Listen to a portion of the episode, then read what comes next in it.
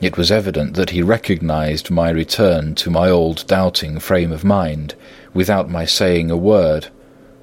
Then, turning to the other two, he said with intense gravity, I want your permission to do what I think good this night. It is, I know, much to ask, and when you know what it is I propose to do, you will know, and only then how much.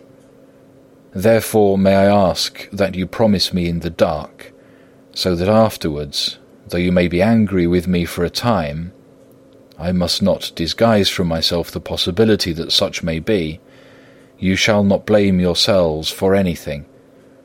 That's frank anyhow, broke in Quincy. I'll answer for the Professor. I don't quite see his drift, but I swear he's honest, and that's good enough for me.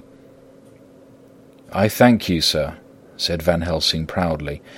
I have done myself the honour of counting you one trusting friend, and such endorsement is dear to me. He held out a hand, which Quincy took. Then Arthur spoke out. Dr. Van Helsing, I don't quite like to buy a pig in a poke, as they say in Scotland, and if it be anything in which my honour as a gentleman, or my faith as a Christian, is concerned, I cannot make such a promise.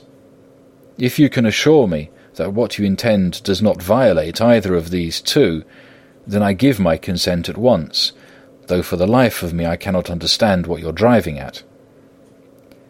I accept your limitation, said Van Helsing, and all I ask of you is that if you feel it necessary to condemn any act of mine, you will first consider it well, and be satisfied that it does not violate your reservations. Agreed, said Arthur. That is only fair. And now that the pourparlers are over, may I ask what it is we are to do? I want you to come with me, and to come in secret, to the churchyard at Kingstead. Arthur's face fell as he said in an amazed sort of way, Where poor Lucy is buried? The Professor bowed. Arthur went on, And when there?